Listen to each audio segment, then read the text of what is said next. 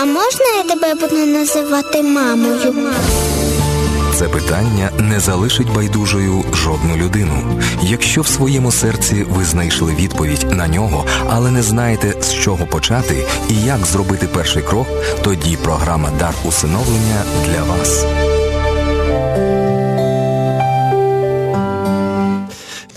І як завжди, в цей час розпочинається програма Дар усиновлення. Сьогодні до нашої студії завітали гості, які будуть ділитися своїм досвідом, своїм служінням і тим, що вони роблять тут в Україні для Бога. Я вітаю в нашій студії Олег Тіпальчук, заступник директора місії Агапа в Україні, а також Сергій Нестерук, вже директор місії Агапа в Україні. Вітаємо вас. Вітаємо всіх. Вітаємо вас. Доброго дня. Добрий Будемо день. з вами, по-перше, знайомі. По-друге, дякуємо вам щиро за те, що ви знайшли час, завітали до нашої студії. І я думаю, що це буде корисний час для наших радіослухачів, і вони знайдуть відповіді на свої запитання. Ну що ж, е, по-перше, щоб трішечки познайомитися і зрозуміти і нам, і всім, хто нас слухає, е, хто із вас хто чим займається. Е, Тому що просто називатися директором і заступником директора, ну це статусно, це красиво, але ж потрібно розуміти, чим ви займаєтеся. Що це за місія Агапе? Чим вона займається загалом? А місія Агапе це місія, яка доносить любов е, до дітей-сиріт, любов Божу. Займається виключно тільки дітьми-сиротами, і все, що з цим зв'язано, що навколо цього крутиться, он це все місія Агапе робить. В нас на сьогоднішній день вже з Божою допомогою, коли вже йде 15 років служіння в Україні, то на сьогоднішній день у нас 17 напрямків служіння, можна довго розказувати. Саме основне два напрямки, які ми робимо всі ці роки, це доносимо Слово Боже школи-інтернати методом проведення уроків християнської етики. Це спеціалісти наші, служителя, які приходять, які самі вже обучені, приходять в школу-інтернат і викладають чудові змістовні уроки християнської етики дітям, які там знаходяться в школах-інтернатах. Це сьогоднішній день це 73 школи-інтернат по Україні, 17 областей і. Це приблизно від 18 до 20 тисяч уроків щороку навчального проводиться з Божою допомогою нашими служителями. І основний напрямок ще один із тих іде, який, е, коли ми дітей випускаємо з школи-інтернат і бачимо, що ці діти десь знаходяться, не мають куди йти, куди йти жити. Ми їх запрошуємо на наші адаптаційні центри, і вони там мають можливість продовжувати повноцінне життя, розвиватися, вчитися навіть е, побуту таким всяким простим життєвим потребностям і йти або навчатися далі, або працювати, створювати сім'ї і добрими прикладами, тими лідерами, які з ними живуть. Ось такі два основні напрямки. Ну і багато інших, які можна говорити. Загалом місія Агапе це слово грецьке, назва. Походження грецького слова Божої, одної з видів Божої любові, яке в перекладі означає безкорислива, жертовна любов. Любов Божа.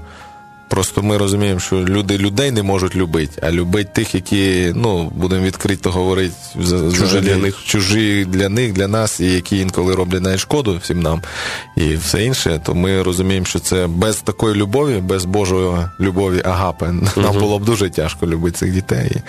А сьогодні це навпаки навіть дуже легко. Ми навіть Скільки хочемо років вже е, як створена ваша місія? З 2004 року це вже буде 15 років ось скоро Угу. служіння в місті Гапи в Україні. Да. Ну, звичайно, воно спочатку починалося в одному місті, в місті Херсоні. Алекс і Віра Федорчук, чудова молода сім'я на той час, переїхали з іншої країни сюди жити, хоча вони українці, і почали роз... Бог їм поклав на серце, почали цю працю робити там по чуть-чуть, потім розширятися на тій частині. Ми з Олегом в 2009 вже році підключились до цього служіння, почали в Рівному утворювати служіння і також по чуть-чуть розширювати її по Західній Україні. І на сьогоднішній день це велике служіння, яке Бог доручив нам, що ми навіть і не думали на такі об'єми, да, скажімо. Сьогодні в 17 областях по, по всій Україні це кілька інтернатів, де реально кожного тижня діти мають урок християнської те, де урок християнської етики на один раз на тиждень. Це година, як мінімум. Але чому так сталося? Зазвичай, ну мені здається, чомусь е, жінки вони більше такі емоційні, і коли зустрічаюся, спілкуюся, вони кажуть, ми займаємося із дітьми, ми там спілкуємося з ними, виховуємо. А тут чоловіки. Які, ну, як ми читаємо в Біблії, священники в сім'ї, вони е, заробляють гроші. а ви займаєтеся дітьми. Якось, ну, в принципі, не так часто і зустрінеш е, Ну, так чоловіків. Чесно кажучи, воно нам абсолютно не заважає. Заробляти гроші ми так само, як заробляли, ще й більш заробляємо гроші, працюємо, але разом з тим знаходимо час, бо ми ж розуміємо, що це Бог кличе всіх людей абсолютно до цього служіння. І коли я спілкуюсь з людьми, яким вже по 40 років, по 50, то вони мене запитують, ну, більш можливо говорять, тобі добре, в тебе вже є, тебе вже є ось поклик від Бога, ти вже визначився служінням, служиш вже роками, а ми ще молимося про волю Божу. То я хочу всім абсолютно людям сказати, що можна молитися про волю Божу, проповідник ти чи не проповідник, пастор ти чи не пастор, соліст, не соліст. Ну піти до дитини-сироти і допомогти, то це закладена з давніх давен воля Божа для всіх віруючих людей. І для всіх абсолютно людей. Тому просто маємо можливість, мали можливість на той час, подивились на цю біду, яка була. І почали допомагати їм. Почали в одному інтернаті, в іншому, третій інтернат сам дзвонить, каже, а чому до нас не приїжджаєте? Бо ж директора інтернатів мають зустрічі між собою, один одному говорять, а до нас там Агапе приїжджає, а до нас не приїжджає. І вони аж таку навіть ми думали, що буде все навпаки, а виявляється, Бог так сьогодні робить, що просто запрошує, керівництво запрошує. Якщо там раз-два не приїдеш десь, ну бувають форс-мажори. То всі діти вже телефонують, питають, коли до нас Агапе приїде, де ті люди і все інше. І, і наше завдання було практично ну, не самому цю всю роботу робити і тягнути там, а організувати, заохотити людей. І те, що сьогодні ми і робимо, ми організовуємо, їздимо по церквам, спонукуємо молодь особливо. І багато людей сьогодні приєднуються, тому що вони так само, як і більшість людей моляться і не знають, що робити. А тут говорять, о, сам Бог нам сказав. Тепер відповідь є на наше питання, бо всі хочуть допомогти, а практично не знають як. Ми вже це мене один знайомий пастор каже трішечки по-іншому. Він каже: ніколи не дізнаєшся про свою місію, якщо ти будеш просто сидіти і ти тільки молитися. Тому Це що звичайно, зазвичай так. буває так, як ви сказали, що от я буду сидіти, я буду молитися, молитися. І так виходить, що 60-80 років люди продовжують молитися і нічого Так, не, не так, стається. так, так. Я хочу звернутися до пана Олега е, і запитати вас. Е, Ми розуміємо, що до тої пори, коли ви стали заступником директора, був певний період. Е, В вашому серці також мало щось відбутися, і ну, мабуть, мені так здається, ви не відразу були служителем.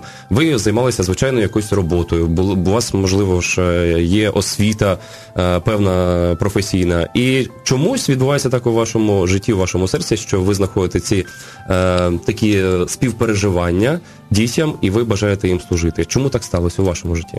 Ну, цікава дуже історія. Вітаю всіх слухачів ще раз. Дуже цікава історія в тому полягає, що е, я спочатку, взагалі, в своєму житті, навіть до одруження, якось е, сказав своїй дружині, е, чи не хотіла б вона прийняти дітей, сиріт, от, в сім'ю свою майбутню. А вона відповіла так, згоду дала на це, що їй цікаво це, вона хотіла би допомагати таким дітям. І я побачив е, ну, доцільність цього служіння в Біблії, прочитав це, зрозумів, що Бог кличе до того, щоб зглянутися над сиротами і побачити їхні переживання, їхні болі. І я вже тоді, прийшовши в церкву, да, як будучи ще спочатку невіруючим, потім прийшов в церкву, повірив в Христа, прийняв Христа і побачив, що є така проблема. І наша молодь церковна, вона їздила в інтернати. Потім якось настав період, коли почали люди роз'їжджатися, десь займатися своїми справами, і це служіння трошки так занедбали, можливо, е, скажімо так, Е, десь менше проявляли уваги до цього служіння. І мені так якось цікаво було, що люди ну, займалися, допомагали сиротам, потім десь там залишили цю справу.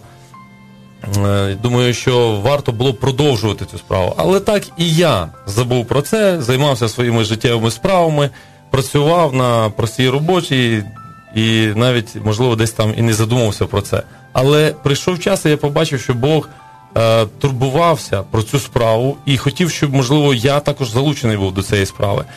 І я так вірю, що Бог поклав на серце Сергію спитати мене, чи цікаво мені таке служіння, чи я хотів би в цьому напрямку рухатися, допомагати дітям-сиротам. Я згадав свої мрії, ну, в той момент, що я хотів допомагати таким дітям. І в той момент я вже розумів, що я знаю, що це воля Божа. В Біблії написано це, і це є воля Божа, і це треба робити. І я погодився. сказав про те, що я, я буду молитися про це, і ми дізнаємося, наскільки це важливо, і будемо далі працювати в цьому напрямку. Е, Через деякий час ми знову зустрілися, і я підтвердив е, ту впевненість в тому, що бути служителем саме на цій ниві. Справа в тому, що є багато служінь, і я навіть ще багато служінь виконував в церкві. Е, Я хотів, думаю, розширити цю можливість служіння і побачив, що в цьому служінні можна багато чого зробити, щоб ці діти якраз прийшли до Бога, Е, знайшли в ньому свого батька.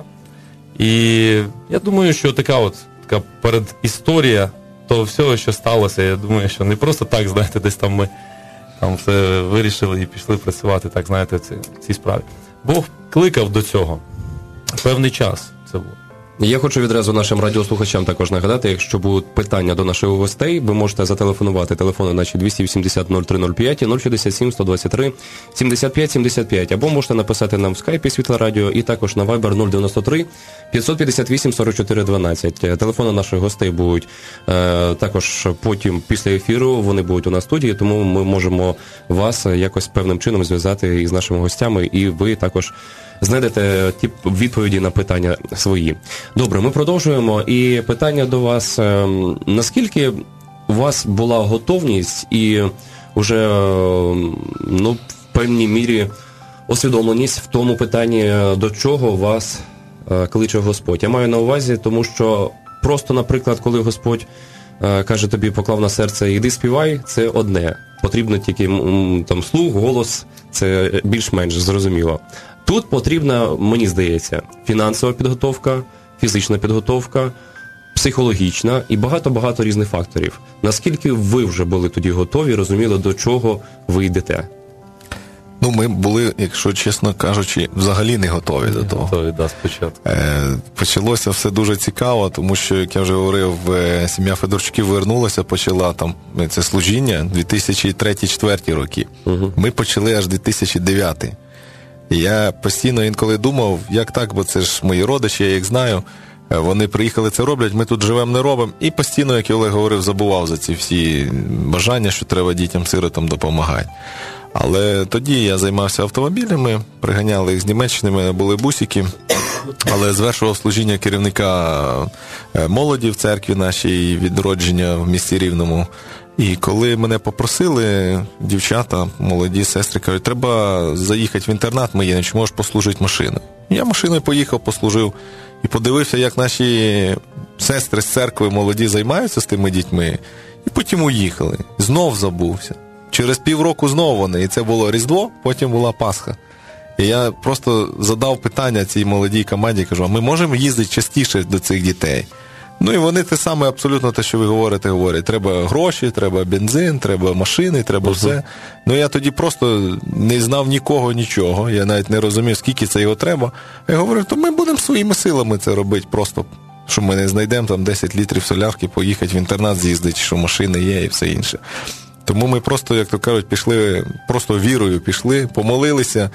І, ну, можливо, Олег більше молився, шукав волі Божої. Я більш такий практик в житті. Я довго не молюсь, довго не шукаю, я беру, пробую і роблю. Получиться, получиться, не получиться, значить не твоє. І, і в принципі, просто помолився, з вірою пішов, і все, слава Богу, по цей день получалося, і ми бачимо успіх в цьому. ти як менеджер був.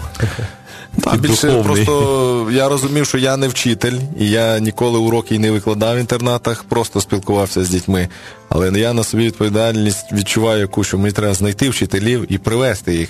І мені це набагато легше зробити. Я можу знайти людей, які завезуть, привезуть, знайти людей, які можуть пожертвувати, дати, сам можу пожертвувати ще щось. Але я розумію, що набагато більше є вчителів, які хочуть поїхати, а в них нема можливості.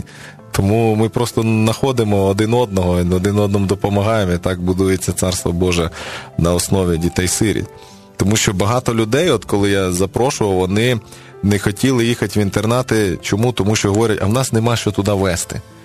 І на, на великий жаль, сьогодні в людей абсолютно така сама дилема є в голові. І її сьогодні треба просто розбивати в пух і в порох, тому що туди нічого і не треба вести.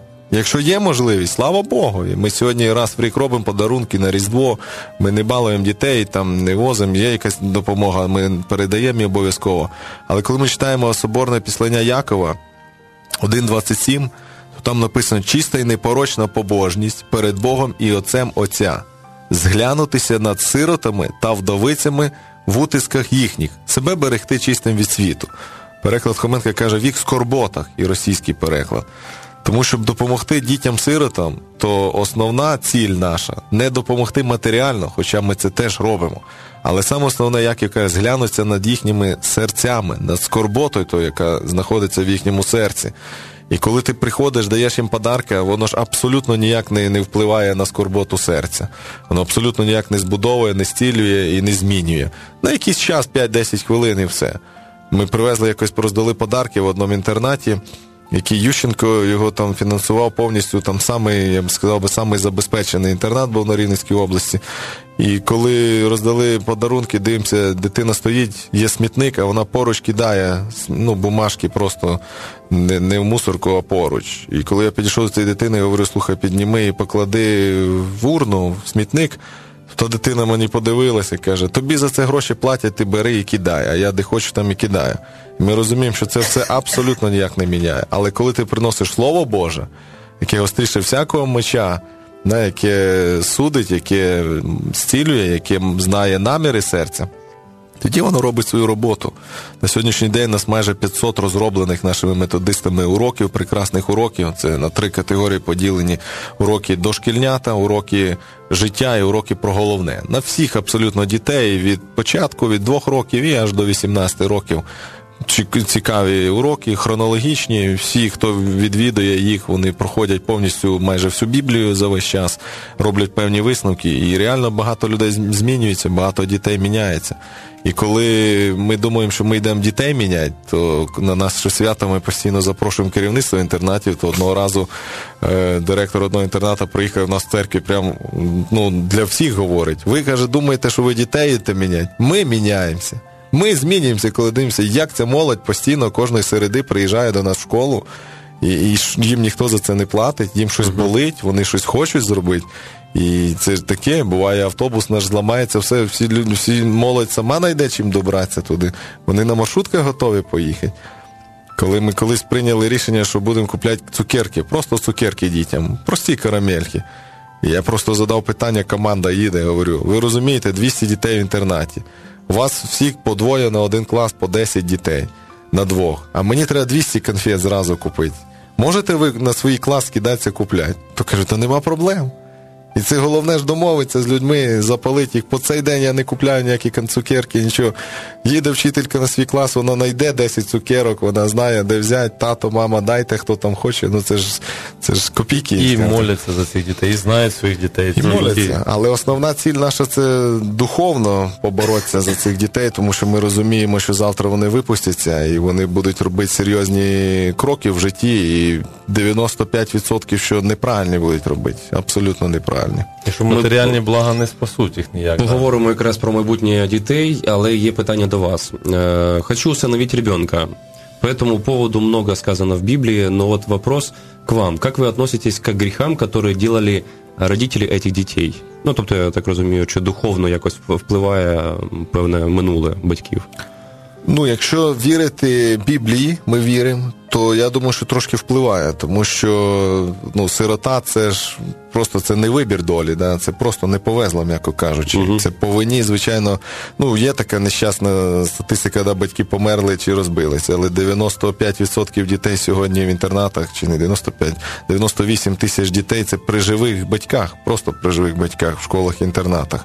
А Бог карає написано до 3-4 покоління за гріхи батьків. Благословляє, милує, любить до тисячу поколінь, але тому я думаю, що все рівно десь воно цей почерк залишиться трошки, воно по генам передається. Тому що ми дивимося, от одна сім'я, у мене сусіди були, усиновили просто дівчинку дуже малесеньку, взяли її, ще вона ще навіть не ходила. На сьогоднішній день вони переїхали вже в Штати жити, і просто тій дитині вже 20 років, десь 21, і вона просто неуправляєма. Ніхто не розуміє, що сталося. Все. Ми не знаємо, в чому причина, все інше, але ну, наше завдання як батьків чи як тих, хто усиновляє, до без кінця молитися, вказувати шлях спасіння, е, привить любов до Слова Божого, читати стабільно, систематично, і тоді буде результат. Е, Повернусь тепер питання до питання, те, що ми говорили, от е, як складається доля вже тих випускників, що закінчили е, певні центри, пройшли реабілітацію.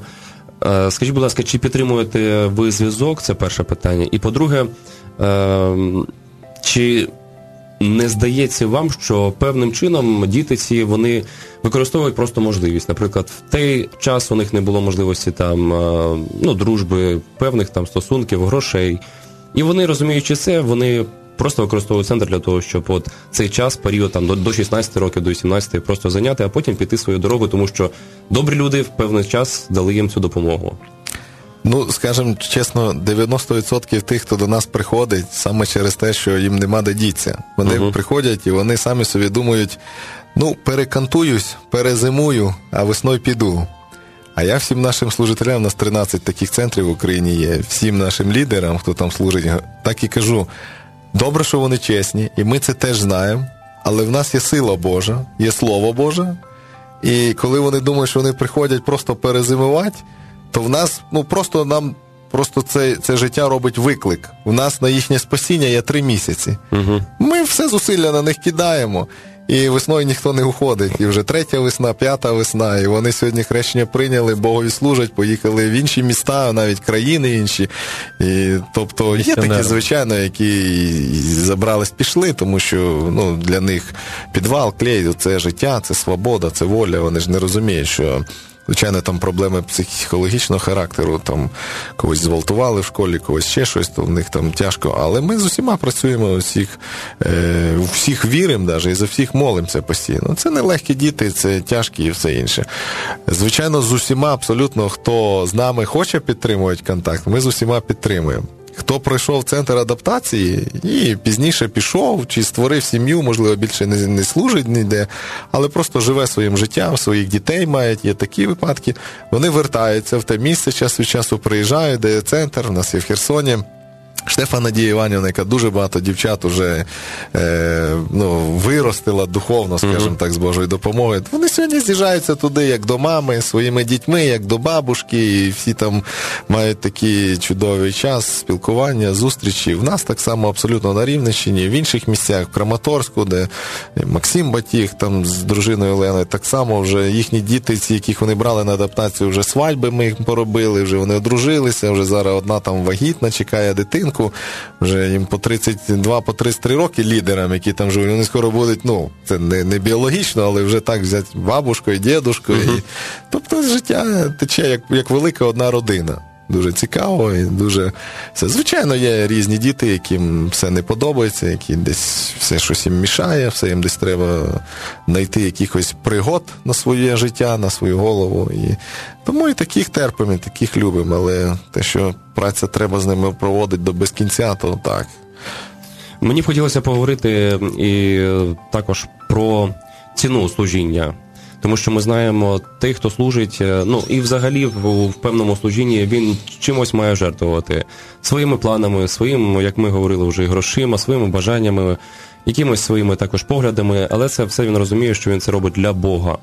Є певна все ж таки хороша мотивація у цієї людини. Е, як ви загалом, може, Олеже, ви на власному досвіді розкажете, як це у вас відбувається, і просто взагалі у служителя, на вашу думку, ціна служіння Богові? Е, є думка цікава от про нас, про, як про Агапи навіть спочатку почну з цього. Е, Агапи це не просто служіння у нас зараз, це як стиль життя. Справа в тому, що багато людей думають, що служіння це такий певний час, який ти можеш виділити для Бога, там далі займатися тим, чим тобі подобається. А, ще більше, можливо, навіть люди навіть і грішать в цей час. Тобто тут я щось зроблю там для Бога, а от там я можу жити як хочу. Ісус Христос вже сказав, що якщо ти хочеш слідувати за мною, залиш, залиш, да? забудь про себе, да? відкинь себе, візьми хрест да, свій і слідуй за мною. Це говорить про те, що ми маємо все-таки е, повністю посвятити себе служінню, якщо ми маємо таке служіння, яке ми маємо служіння. І воно має бути якось поєднано навіть. Е, сім'я має підтримувати. Да, сім'я, можливо, в мене зараз троє дітей, і вони інколи менше мене бачать навіть, ніж їм хотілося. Діти хотіли б ну, справді бачити батька із ранку до вечора, але батьки зазвичай йдуть на роботи, да, на служіння, на все інше. У мене є своя робота, також ще, крім того, я собі там допомагаю своїм друзям і ремонтую комп'ютери, оргтехніку. А, своя праця якось. І це ділити разом з служінням важко, ну, багато часу витрачається і на роботу, і на служіння. Але я розумію, що посвята вона має бути настільки глибокою, що людина має забутися про свої якісь плани, амбіції, тому що коли ти робиш Божу справу, максимальний успіх буде тільки тоді, коли ти вкладаєш туди 100% від себе. Якщо ж ти там будеш там якийсь процент тільки давати, зрозуміло, що це там якихось хороших наслідків не буде. І тому ціна висока, ціна, мабуть, це означає всього життя. Е, на на карту ставиться, можливо, навіть ціна всього нашого життя. Тому що якщо там по чуть-чуть щось робити, ну такі результати будуть. То варто, хто хоче цим займатися, хто планує якісь служіння, взагалі в церкві, будь-які служіння, це не обов'язково служіння сиротам. Це більш якось, е, можливо, приведе людину до того, що їй придеться все своє життя посвятити тому, чи будучи пастором, чи регентом, чи служіння з дітьми сиротами. Це треба повністю себе віддати. Тим самим е, Христос сказав, якщо там зерно впаде в землю і не вмре, то залишиться одне. Ну, звісно, якщо вмре, то тоді принесе багато плоду. І якраз оце місце з Біблії, мабуть, найбільш характеризує ціну там, служіння, ціну того служіння, яке ми маємо також то ми маємо померти. І померти навіть е, в якому плані. Спочатку для себе, для своїх амбіцій, для своїх бажань, якісь свої цілі і так далі, а потім вже і зрозуміти, в чому є воля Божа, перебувати в ній постійно. І разом з тим така ціна служіння. Думаю, це так все просто. Є питання до вас е, дуже цікаве. Здравствуйте, у меня вопрос. Е, почему не всегда получается так, как должно быть? Почему людей, которые оставляют детей им Бог дает, а когда мы с мужем очень хотим этих детей, но по определенным причинам не можем их иметь. Ну, це скоріш питання не до нас. Ми не займаємося усиновленням, але я знаю ситуацію, тому що особливо на сьогоднішній день, коли реформи проводять і Ну, в принципі, ідея правильна. Я думаю, що вона скоро буде працювати, тому що сьогодні в Україні є тільки 6 тисяч дітей, 6200 чимось там за даними е, уповноваженого президента Миколи Кулеби у справах дітей. 6200 там чуть-чуть дітей, яких можна реально усиновити, які круглі сироти. А 98 майже тисяч дітей вони мають батьків, живих батьків. І, до речі, не позбавлені батьківських прав, і це практично.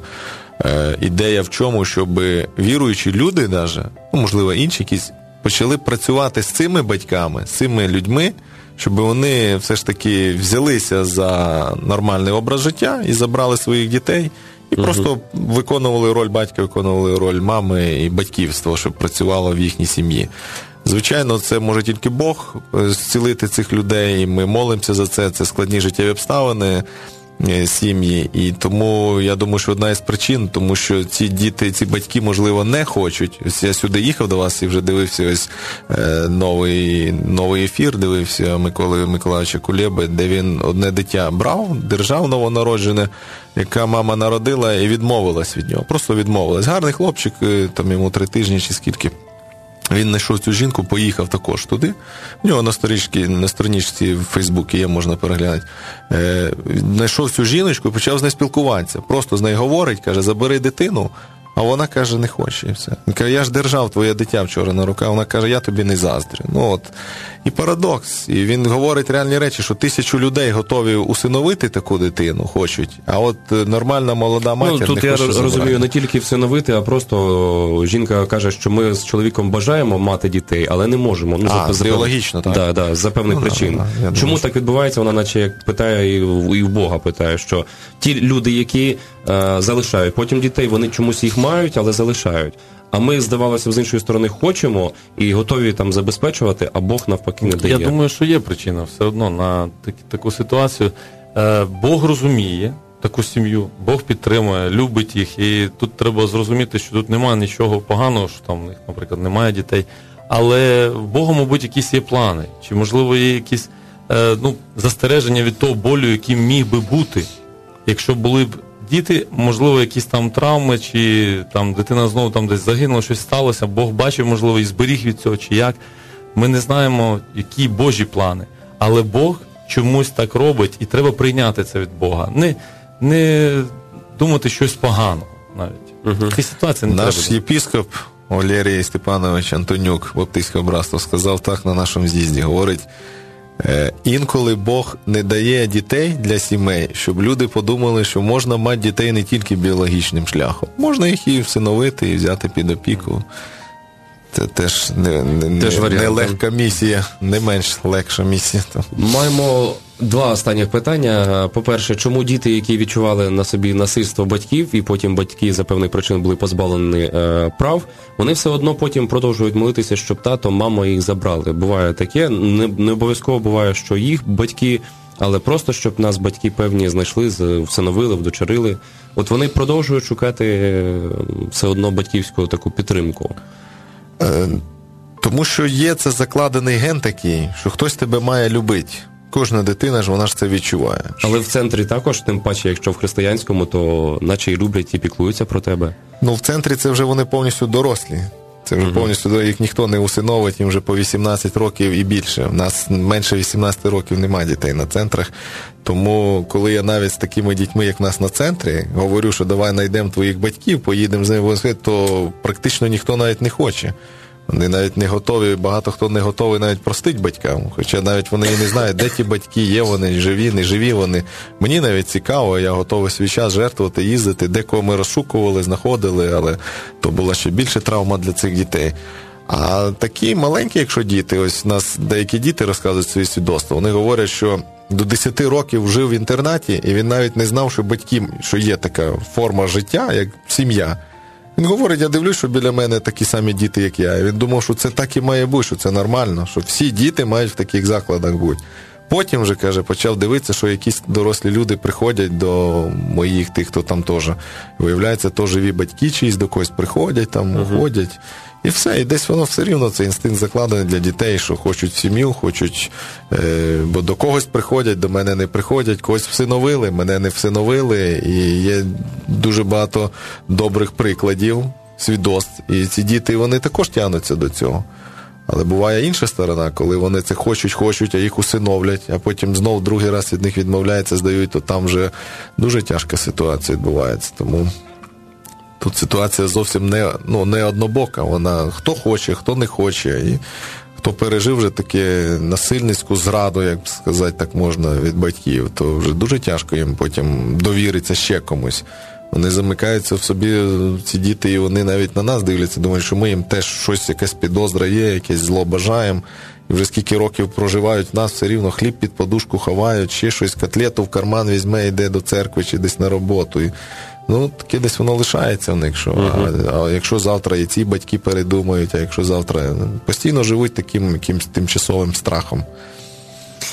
У мене до вас є певна пропозиція. Е, Я думаю, сподіваюся, що нас слухають не тільки е, повноцінні сім'ї, а по-різному буває. І, можливо, тато, мама, батьки або ж навпаки діти зараз слухають і шукають цієї допомоги. Е, Кожен з вас буквально має хвилинку для того, щоб звернутися до наших радіослухачів, і за бажанням ви можете невеличку молитву звершити. Е, Якщо з милості Бога Всевишнього нам життя продовжується, і таке вже чудо сталося, що ми живі і здорові, і ще маємо можливість комусь допомагати, то я думаю, що це дуже великий гріх, коли ми живемо просто для себе і не бачимо, кому ми можемо допомогти. Тому ми всіх закликаємо абсолютно людей, якщо ви хочете допомогти дітям-сиротам, а не знаєте, як це зробити, ви можете абсолютно просто в простоті до нас всіх звернутися. І ми підскажемо абсолютно в будь-якій області, де і з ким і як можна це організувати, чи відвідати школу-інтернат, чи е, відвідати центр адаптації, чи навіть абсолютно такі саму, таку саму модульну систему собі зробити. Це зовсім небагато треба зусиль, небагато треба коштів, щоб допомагати цим дітям, щоб вони просто не лишалися на дворі, щоб в них просто було е, майбутнє. Також хочеться дуже звернутися зараз до батьків, які не виконують роль батьківства. Це близько мільйона дітей сьогодні в Україні живе в таких сім'ях, які складні життєві обставини, де сім'я з секунди на секунду, я б навіть сказав, може розвалитися, і ті діти підуть або в підвал, або на двір, або в школу-інтернат. Тому просто хочеться ще раз сказати, ради Христа Ісуса, люди добрі, схаменіться, зупиніться і. Займіться тим, е, що до чого закликає Біблія, і пам'ятати за своїх дітей, і годуйте їх, одівайте їх, і проконтролюйте, хоч як вони навчаються, бо ж ці всі діти відстають в навчанні, і вони прогулюють навчання. А коли батько пиячить, мати гуляє, це абсолютно це катастрофа ні до чого доброго не приведе. І ми можемо думати до безкінця, що це не наша проблема, моя хата з краю. А коли мільйон сімей розрушиться, розвалиться в Україні то в нас не вистачить навіть інтернатів, просто щоб ці діти були там, і воно все, і просто і держава, зрештою, теж понесе великий ущерб, і, можливо, також навіть буде потім безвихідній ситуації. Тому краще зупинити пожежу, ніж потім терпіти наслідки її. Хай Бог дасть мудрості всім, хай Бог допоможе, і ми всіх закликаємо. Можна всім допомагати, але особливо треба допомагати сьогодні дітям-сиротам. І це абсолютно кожен може зробити, бо на це не треба е, грошей, не треба ще щось. На це треба просто щире, сердечне бажання. Амінь.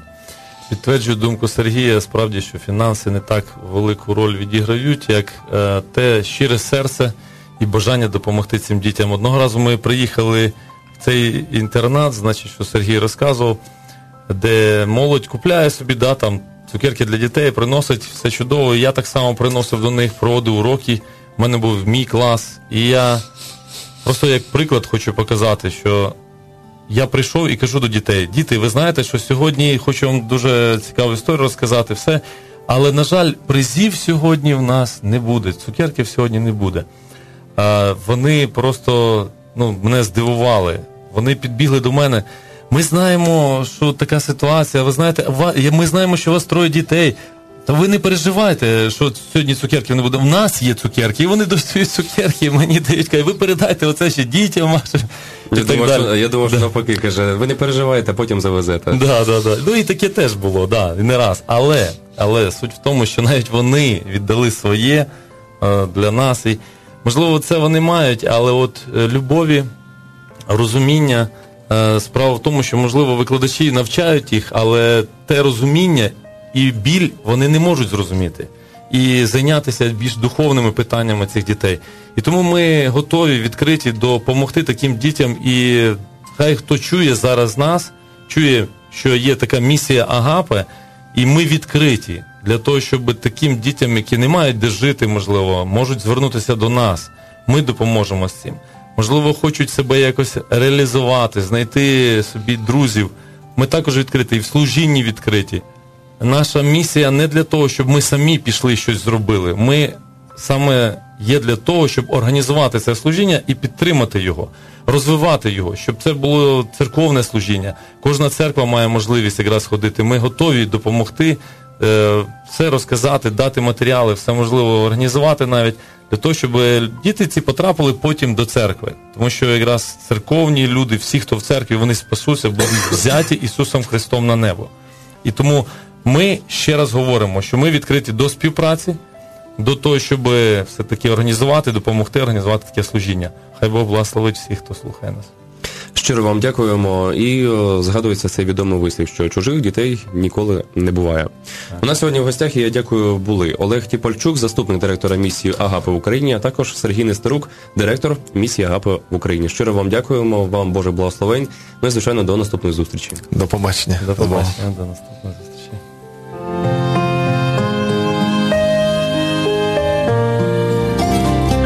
Вами була програма Дар усиновлення.